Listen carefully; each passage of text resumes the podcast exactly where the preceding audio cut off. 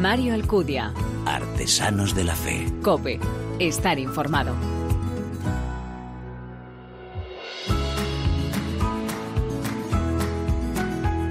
¿Qué tal? Muy buenas. Te doy la bienvenida a esta sexta entrega de Artesanos de la Fe, nuestra segunda temporada en cope.es, un espacio en el que te ofrecemos esa mirada diferente a la vida desde la fe, un espacio donde se dan la mano el testimonio, la lectura y la música, elementos esenciales en esa imagen de la iglesia joven a la que nos convoca el Papa. Retomo en este arranque unas palabras de Francisco en 2017 muy significativas que dirigía a los participantes en un encuentro de catequesis, el catequista, y en este caso todos los cristianos caminamos desde y con Cristo, no por nuestros gustos, sino dejándonos mirar por Él, por esa mirada que hace arder el corazón.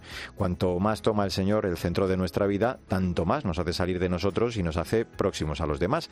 Ese dinamismo del amor es como el movimiento del corazón, sístole y diástole. Se concentra para encontrarse con el Señor e inmediatamente se abre saliendo de sí por amor para dar testimonio de Jesús y hablar de Él. El ejemplo nos lo da Él mismo. Se retiraba para rezar al Padre e inmediatamente salía al encuentro de los hambrientos, de los sedientos, para sanarlos y salvarlos. La vida cristiana es un proceso de crecimiento y de integración de todas las dimensiones de la persona en un camino comunitario de escucha y de respuesta. En cada programa, ya lo sabes, te presentamos a algunas de esas personas que comunican con su ejemplo, con su testimonio, de corazón a corazón, la alegría y el entusiasmo, el sentido y la plenitud de la vida. Como siempre, estoy seguro que quieres conocerles, ¿verdad? ¿Nos acompañas? Gracias por elegirnos, descargarnos y escucharnos. Bienvenidos.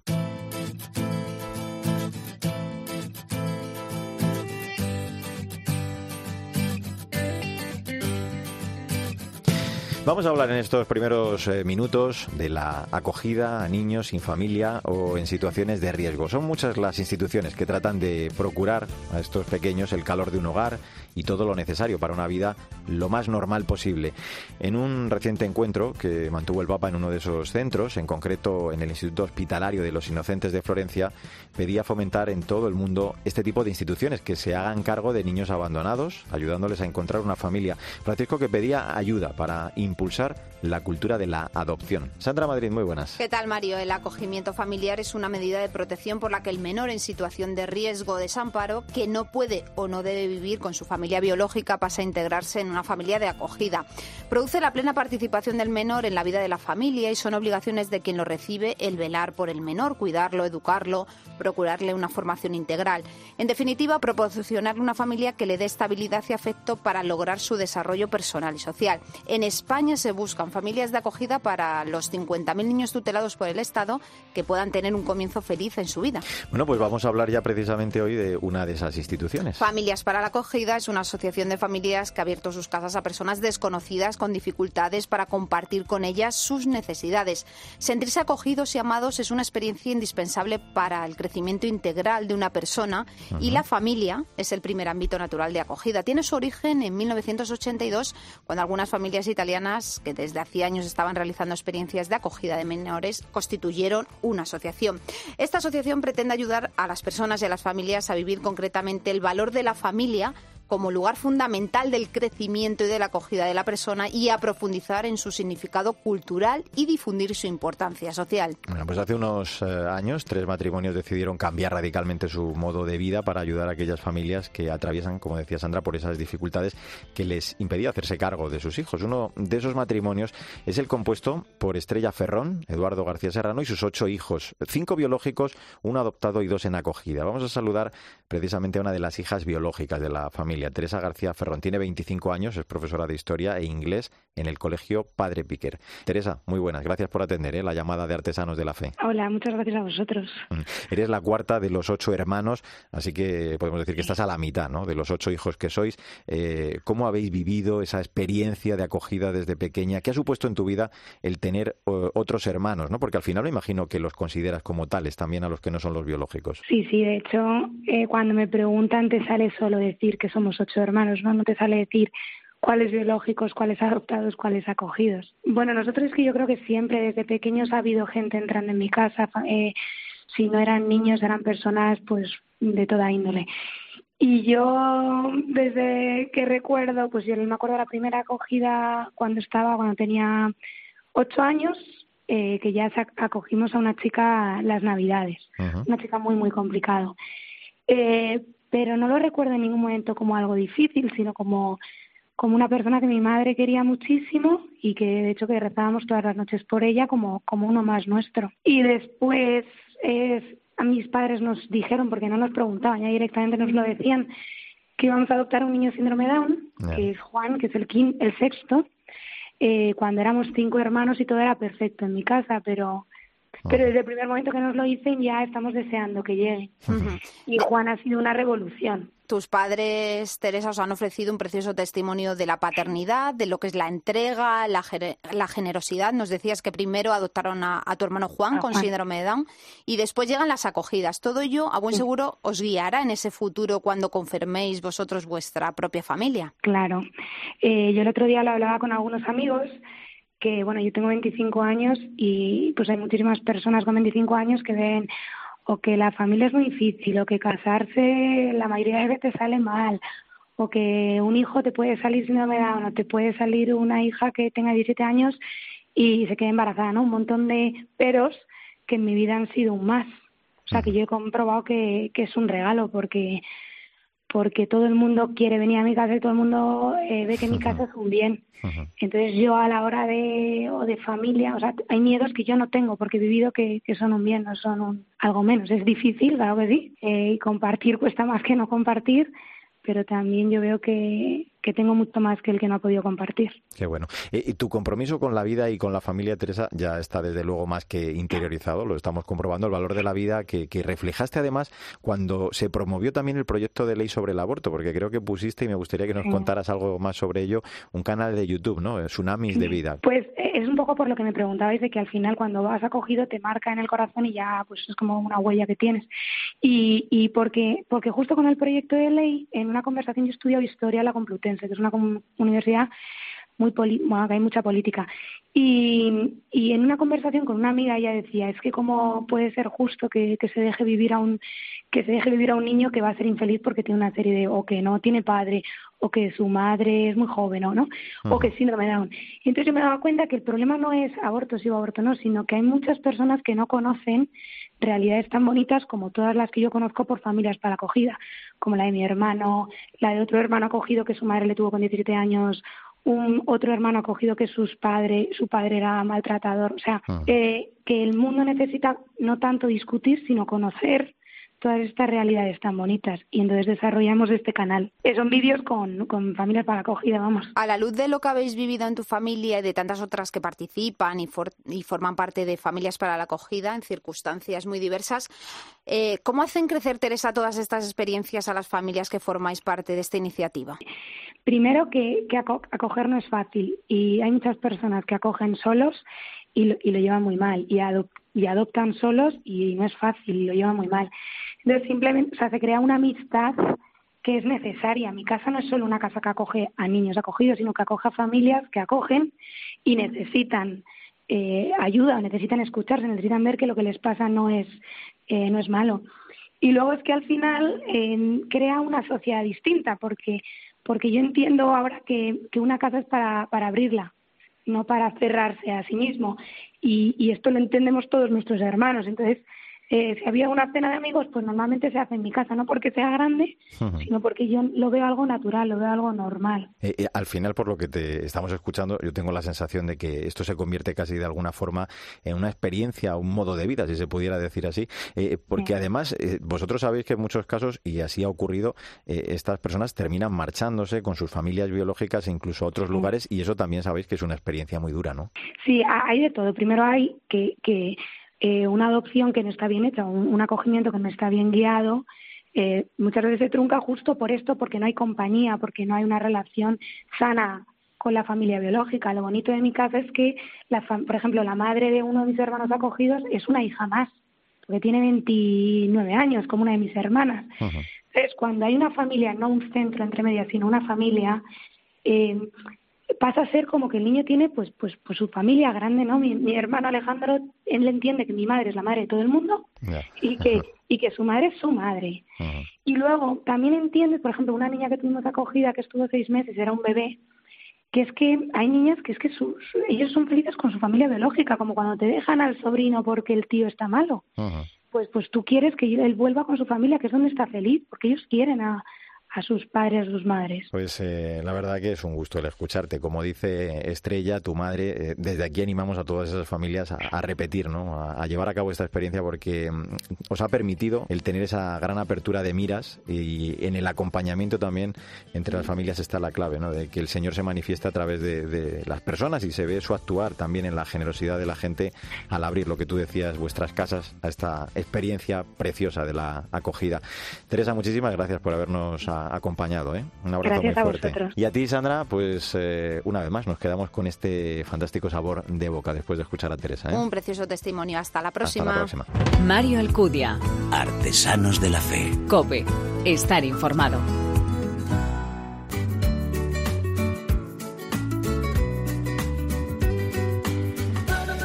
Alzheimer espiritual, balconear, cultura del descarte, primerear, psicología de la tumba o revolución de la ternura. Son algunas de las voces de la obra de la que vamos a hablar ya. Se trata de un diccionario, aunque especial, diferente, titulado Diccionario Bergoglio, que recoge los conceptos que sustentan el armazón de uno de los papados más ilusionantes en la historia de la Iglesia. Un pontificado repleto de imágenes simbólicas y de gestos peculiares del Papa Francisco, en el que la verdad que merece la pena bucear, ¿verdad que sí? Cristina Rodríguez Luque, buenos días. Hola a todos. El encargado de este diccionario Bergoglio, editado por San Pablo y que prologa Antonio Espadaro, es Francesc Torralba, que se ha encargado de recuperar las ideas y los principios de un pontificado en el que el protagonista siempre es el prójimo.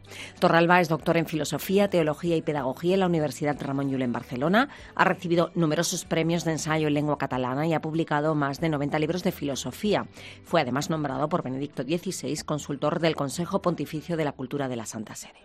Pues es un placer recibir en Artesanos de la Fe a Francesc Torralba. Muchísimas gracias por atendernos, Francesc. Pues gracias por el interés por las posibilidades de hablar sobre este texto y sobre este pontificado. Mm. Eh, cuéntenos, Francés, ¿por qué eh, de todo lo que se ha escrito sobre el Papa Francisco, el modo, el formato eh, por el que se ha decantado es por un diccionario? Bueno, porque desde el principio tuve mucho interés en ver cuáles eran las palabras clave que sobre todo se utilizan en sus mensajes, en sus alocuciones, en sus exhortaciones y encíclicas. Y eso, pues desde el principio observé que había unas constantes, una serie de expresiones que se reiteran y que crean un pensamiento pues común y un pensamiento por otro lado muy original y traté de elaborar pues un diccionario de estas palabras, de estos conceptos nucleares que al final aparecieron en un número que no había calculado, que fueron 32.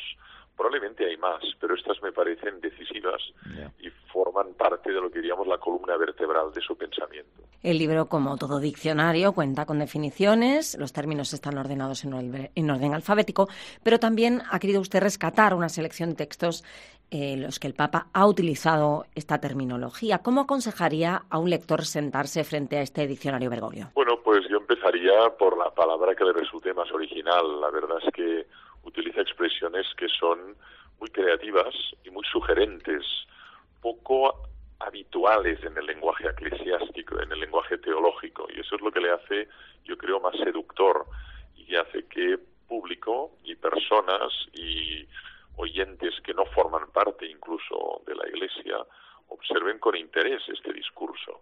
Por lo tanto, me parece que lo ideal sería, por curiosidad, empezar por aquella que le resulte más sorprendente, no sé, globalización de la indiferencia, Alzheimer espiritual, autorreferencialidad, cultura del descarte. Hay una serie de expresiones que dan que pensar tanto a propios como a extraños. Eh, son, lo decía usted, 32 términos que van desde acostumbramiento a sobrantes urbanos, eh, muchos de ellos además se contrarrestan o, se complementan. Ha hablado ahora mismo de la cultura del descarte, de la autorreferencialidad, eh, pero hablamos también de otros términos muy relacionados además con el contexto de proveniencia cultural del Papa Francisco. Ha tenido que bucear, supongo, en los orígenes argentinos, ¿no? el primerear, el balconear. ¿Cómo ha sido el proceso de documentación francés para ir glosando todo esto? Pues yo tuve la suerte de conocerle antes de ser creado papa, ¿no? Cuando estaba en Buenos Aires como cardenal y arzobispo. Y además he viajado varias veces a Argentina y estoy un poco familiarizado con esos usos de la lengua castellana tan propios que denominamos argentinismos, ¿no? Por ejemplo, el balconear es un ejemplo muy paradigmático de ello, ¿no? Esta capacidad, pues, de ver las cosas desde el balcón pero no implicarse, no mojarse, decimos coloquialmente. Generalmente es una actitud muy pasiva, muy poco comprometida, que uno se convierte en espectador, pero no baja la arena para tratar de cambiar las cosas. Y me parece que es una imagen muy, vaya, muy interesante que describe en gran parte las actitudes que tenemos. Y en, bueno, buceando en la literatura, por otro lado Argentina, y buceando también en sus textos publicados con anterioridad, cuando era arzobispo y cardenal del Gran Buenos Aires, mm. pues observé que había, un hilo de continuidad y que no ha dejado atrás estas expresiones, sino que las ha integrado en el magisterio pontificio. Entre los vocablos que se encuentran, yo revisaba de la a la Z eh, mientras leía y me llamaba la atención el martalismo. Eh, cuéntenos un poco qué es lo que quiere decir el Papa, porque él hablaba en una audiencia y el texto eh, que usted glosa es muy chiquitito, pero yo creo que alude a un fenómeno que, bueno, pues que es muy contagioso. Sí, la verdad es que alude a ese episodio del Evangelio donde Marta y María están pues con Jesús, María está muy atenta y contempla con expectación sus palabras y está como eh, concentrada en el discurso de Jesús, mientras que Marta representa la acción, la hiperacción, incluso la hiperactividad, y no está atenta a lo fundamental. Entonces, cuando se refiere a esta expresión martalismo, yo creo que evoca una tendencia muy común en nuestra sociedad, que es esta hiperactividad, esa incapacidad de estar quieto, de estar atento y de prestar atención a lo que realmente cuenta, a lo sustantivo y en cambio prestar mucha atención pues a lo accidental, a lo que es irrelevante o anecdótico. Eh, eh, Francisco, lo hemos visto desde el inicio de su pontificado, es eh, un pontífice muy preocupado por los sin voz, las minorías, los inmigrantes, los marginados. Muchos, de hecho, lo han definido como el papa de, los gestos, también de la misericordia. En ese sentido, francés, hay dos términos que, hablan de periferias, del mundo y de la existencia. A mí me gustaría que, aunque sea brevemente, nos dijera también algo de ello. Pues sí, son expresiones muy interesantes que no existían antes en la doctrina social de la Iglesia. Si uno está atento pues al magisterio del Papa Benedicto XVI o antes Juan Pablo II, estas expresiones no están. Lo que pasa que realmente enriquece el acervo común.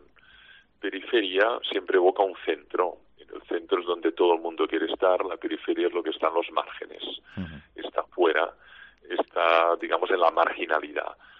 Y eso es algo que preocupa enormemente a este pontificado. Cómo nos relacionamos con las periferias, cómo hospedamos a los que vienen de las periferias, cómo los integramos y cómo dignificamos sus vidas.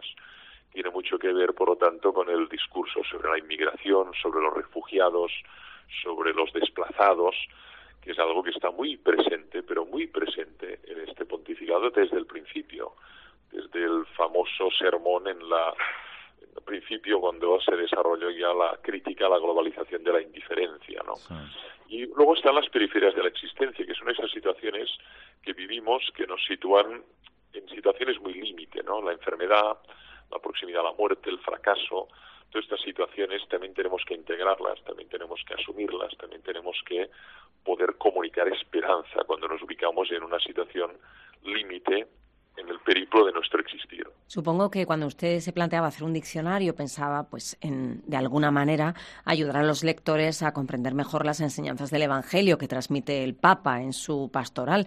¿Ha tenido ya algún tipo de impresiones de los lectores? Pues sí, la verdad es que esto es lo que permiten las redes, ¿no? Al tener una página web, al, estar en Twitter, al estar pues en Facebook, aparecen comentarios además de lectores muy distintos de edad de ubicación y de procedencia y de formación. Y eso es lo que me interesaba, llegar a un público no teológico, no filosófico, no necesariamente iniciado en este lenguaje, sino facilitarle y por otro lado estimularle la lectura, solo del Evangelio, sino de los textos, por ejemplo, Laudato Si, por ejemplo, Evangelii Gaudium, estos textos que han sido tan celebrados y tan conocidos y tan notoriamente estudiados, pues que también lleguen a personas que están muy lejos de este lenguaje y que pueda ser clarificador, que pueda ser eh, inteligible para todos. Yo que esta voluntad creo que está en el mismo ADN de este pontificado, llegar a todos y no desarrollar una jerga lingüística cerrada, hermética, que al final solo sea para uso y consumo de convencidos. Pues merece muchísimo la pena. A este papá se le suele comprender muy bien, pero si además tenemos un diccionario para ayudar todavía a interpretarle muchísimo mejor, pues bendito sea. Cristina Rodríguez Duque, vamos a recordar el título del libro del que hemos hablado en esta entrega de Artesanos de la Fe. Diccionario Bergoglio de Francesc Torralba, editado por San Pablo. El pontificado del Papa Francisco, que según escribe Antonio Espadaro en el prólogo, está basado en la oralidad materna y misericordiosa. Es un predicador fruto de su contacto con la gente, que podamos contagiarnos. Eh, Francés Torralba, ¿eh? gracias a, sus palabras y a esta obra también de impulso, desde luego, evangelizador. Un abrazo fuerte. Pues gracias por el interés y hasta muy pronto. Hasta pronto. Y a ti, Cristina, pues eso, que este diccionario sirva a nuestros oyentes a entablar el verdadero diálogo con aquellos que no conocen a Cristo. Hasta pronto. Hasta dentro de nada.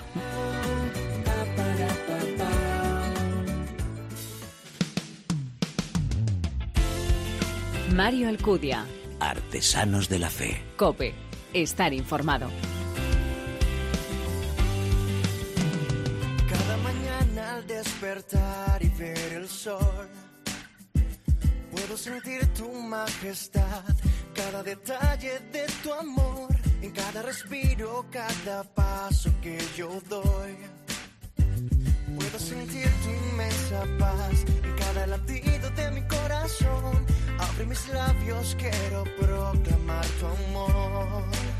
Abrimos ya este último tramo musical de Artesanos de la Fe en cope.es, mirando de nuevo, como en nuestro programa anterior, a Venezuela, concretamente a la ciudad de Maracay, al norte del país.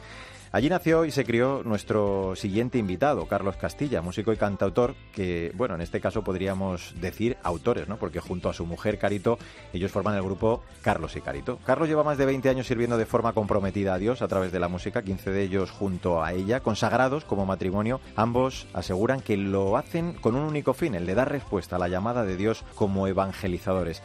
Y este tema que suena, Toda mi vida, eh, eh, plasma su entrega a Cristo, a su misión con el fin, como dice la canción, de bendecirle y alabarle. Bueno, pues quiero presentarte ya además a nuestra nueva colaboradora de este programa. Nos despedimos, recordarás, en la entrega anterior de Isabel López Paramio y toma su testigo en este tiempo musical María Chamorro. María, me alegra mucho el que te incorpores a este equipo. Bienvenida. ¿eh? Hola María, encantada de sumarme al equipo, la verdad. Soy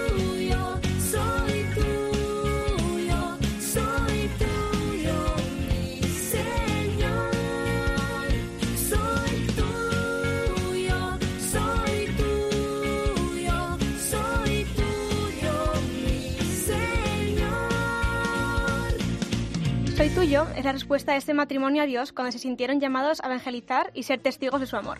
Carlos asegura que su música es reflejo vivo de lo que Cristo ha conquistado en sus vidas.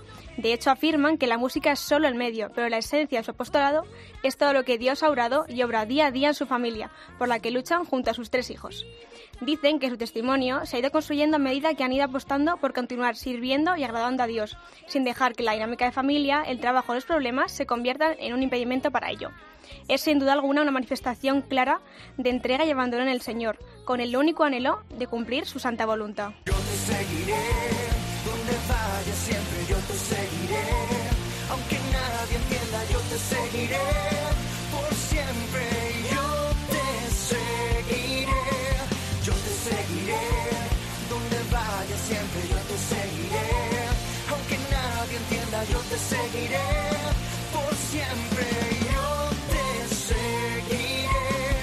Pues con este tema yo te seguiré. Vamos a saludar ya a nuestros invitados. Una entrevista a dúo. Carlos Castilla y Carito, ¿cómo estáis? Es un placer eh, teneros con nosotros. ¿eh? Hola, hola, ¿cómo están? Muchas gracias, el gusto es nuestro. Sí, qué privilegio, gracias. Como nos comentaba María, os sentisteis llamados, ¿no? Como matrimonio a la evangelización, compartís a diario vuestro testimonio, no solo a través del canto, sino también la oración, la predicación y la formación de jóvenes, de parejas, de matrimonios.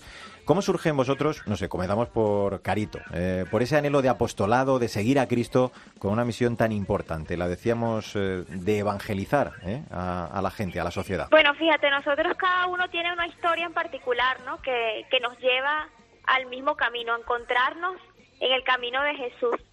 Yo desde muy pequeñita, pues mi familia ha sido muy cristiana y pertenecen unos a la renovación carismática católica. Eh, mi abuela pertenece al camino neocatecumenal. Y bueno, desde que tengo uso de razón estoy en esta movida de la Iglesia Católica. y pues Carlos creo que ya entra un poco más a partir de un testimonio que vivió con su familia, pero lo cierto es que nos conseguimos en una época de nuestras vidas sirviendo juntos en la iglesia, eh, una comunidad que hacíamos, donde hacíamos vida cristiana. Era una comunidad de laicos consagrados. Y bueno, ahí empezamos nuestro caminar en fe y, y, decidimos que seguir pues sirviendo juntos. Ya luego nos casamos y en el matrimonio pues decidimos hacer nuestro, nuestro lo que sería nuestra primera producción como Carlos y Cari, que esta primera producción se titula Yo te seguiré. No me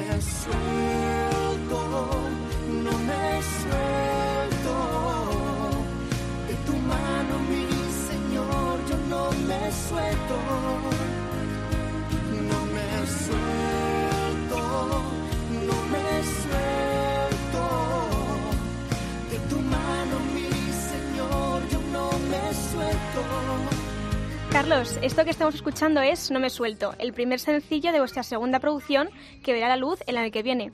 Una canción en la que le pedís a Dios que como Padre no os abandone en época de tormentas o oscuridad, que sea su luz la que os guíe como un faro y sea Él quien os coja y acompañe de la mano en momentos de dificultad. Bueno, vosotros nacisteis y os criasteis en Venezuela, Hace, pero hace unos años tuvisteis que tomar la difícil decisión de abandonar vuestra tierra y poner rumbo a Panamá, donde vivisteis por unos meses antes de partir para España definitivamente. Fue, contabais, muy duro, tuvisteis muchas dudas e incluso miedo, pero siempre confiasteis en el Señor.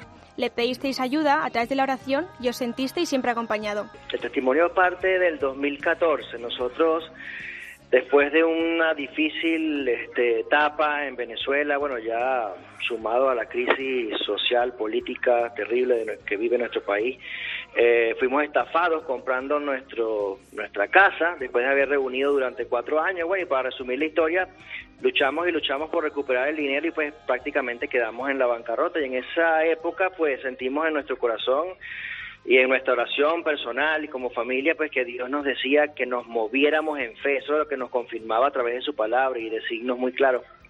En un principio no sabíamos bien cómo, eh, o sea, a qué se refería Dios con esto de movernos en fe, pero bueno, creo que a la final nos lo dejó claro y bueno, así tomamos la, la decisión, muy difícil, por cierto, de dejar nuestro país, ya que a esas alturas, pues Carito ni yo habíamos sobrevolado las fronteras de, de nuestra hermosa Venezuela. Pero bueno, estuvimos en Panamá cuatro años y medio y bueno, ya fue una época, digamos, de, de mucha misión ya como, como familia, porque estando en Panamá con esta producción de Yo Te Seguiré, pues bueno, Dios así lo quiso, nos abrió las puertas a, a nivel internacional con, con la música y con la evangelización y pues por gracia de Dios hemos podido visitar más de 10 países dando testimonio este, de lo que Dios hizo en nuestras vidas, de cómo nos alcanzó y, cómo nos mantiene.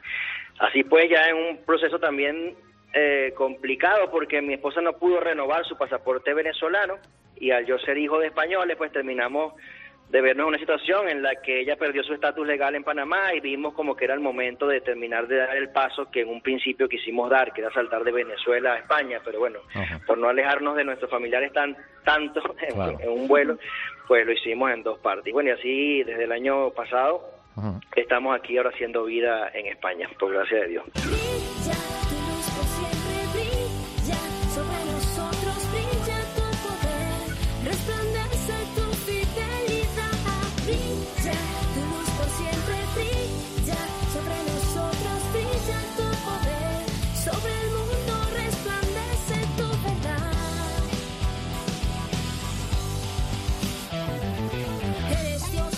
Este brilla nos invita a todos a ser esa luz, ese reflejo del amor inagotable de Cristo que brilla en medio de la oscuridad. Y es que si nosotros brillamos, también brilla el poder, claro, y el amor de Dios. Además, eh, Carito, con un videoclip muy especial, ¿no? Que grabasteis nada más llegar a Córdoba, poquito tiempo, como decía hace un momento Carlos, después de, de aterrizar aquí en España, ¿no? Pues sí, ese videoclip fue nuestro inicio, nuestro marcar el, inicio acá en nuestra vida en Córdoba. Y la verdad que fue muy divertido salir a grabarlo con Carlos y con los niños. porque te podrás imaginar la dinámica de familia, ¿no? Pero de verdad que el videoclip refleja un poco esa, esa idea que, que queremos transmitir con la canción, que en medio de, de la vida agitada, ¿no? De las luces, de, de la misma cotidianidad que a veces nos deslumbran, pues que nosotros podamos ser esa lucecita que sigue alumbrando, pero que, que, que sea la luz de Dios en nuestras vidas, desde nuestra desde lo que hacemos como mamá, como papá, como compañeros de trabajo, como estudiantes, que nosotros podamos ser ese reflejo de la luz de Dios y de su amor en el mundo.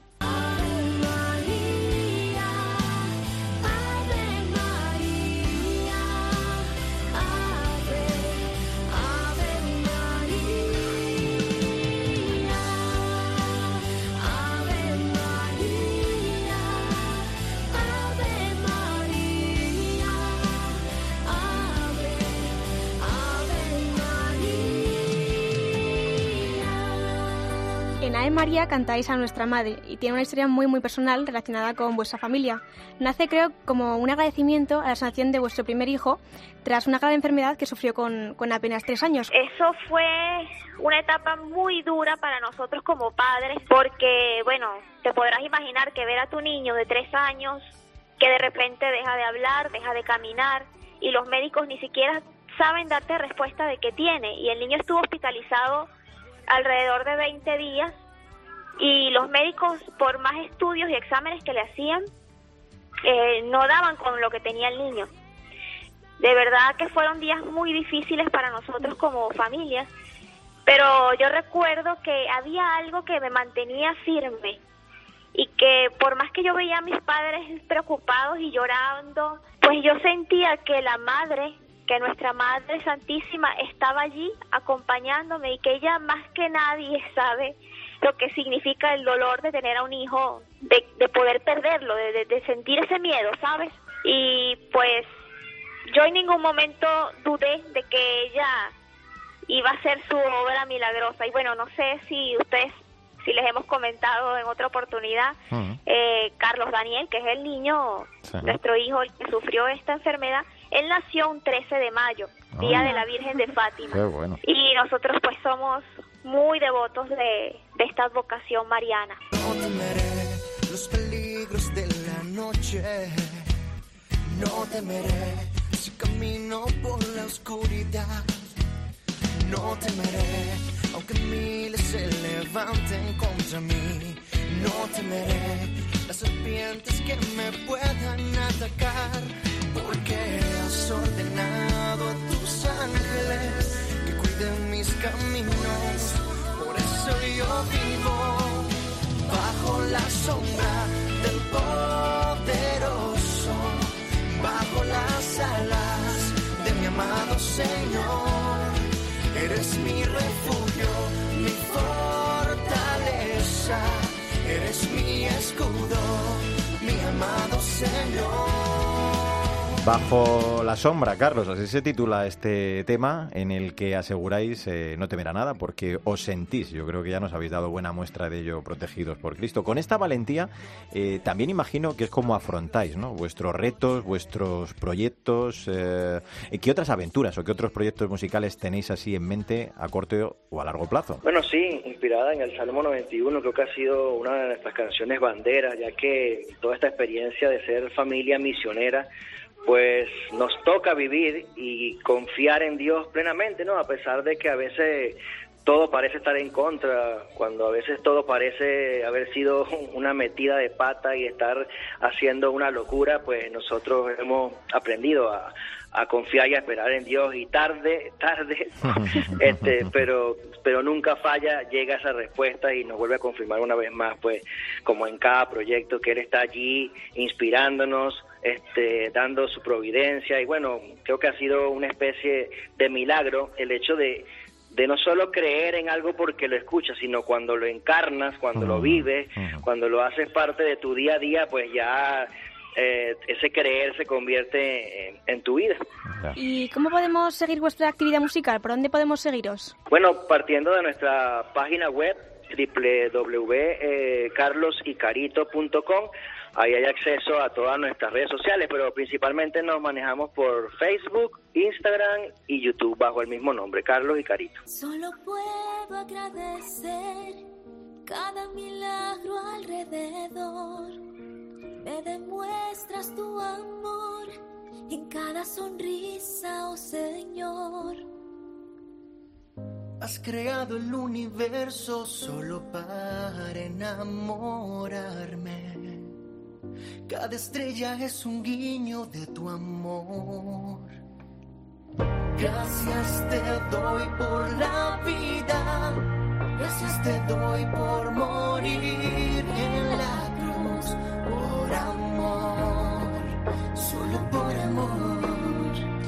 Pues para marcharnos eh, como debemos, eh, nos va a servir el título de esta canción. Solo puedo agradecerte. Yo, o nosotros, también solo podemos agradecerles a Carito y a Carlos Castilla el que nos hayan acompañado, porque la verdad que ha sido un verdadero placer el conocer vuestro testimonio, el que lo hayáis compartido con nosotros en este Artesanos de la Fe y os deseamos eh, de todo corazón todo lo mejor y que sigáis transformando de verdad tantos corazones y acercando a la gente a Dios con vuestra música. Un abrazo enorme.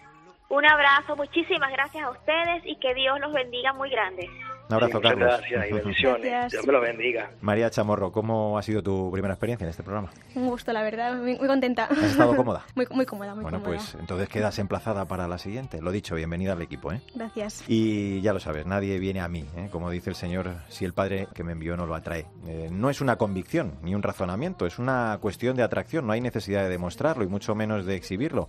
La misteriosa fecundidad de la misión no consiste en nuestras intenciones, en nuestros métodos, en nuestros impulsos o en nuestras iniciativas. El testigo da testimonio de la obra que Cristo y su Espíritu realizan realmente en su vida. Además, ese testimonio no es eh, acerca de los propios actos, más bien se trata de ser testigo de las obras del Señor a través de nuestra vida. Una vez más lo hemos podido comprobar en este programa a través de nuestros tres invitados. Ahora sí, como siempre te digo, no olvides que el arte de la vida es el camino que debe conducirnos a Dios. Te espero en nuestro próximo programa.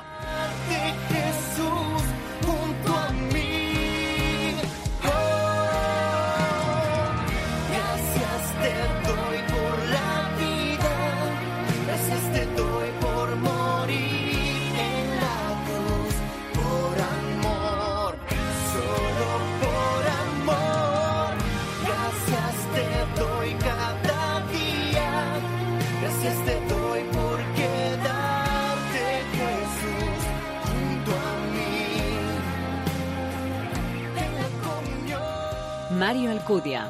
Artesanos de la Fe. Cope. Estar informado.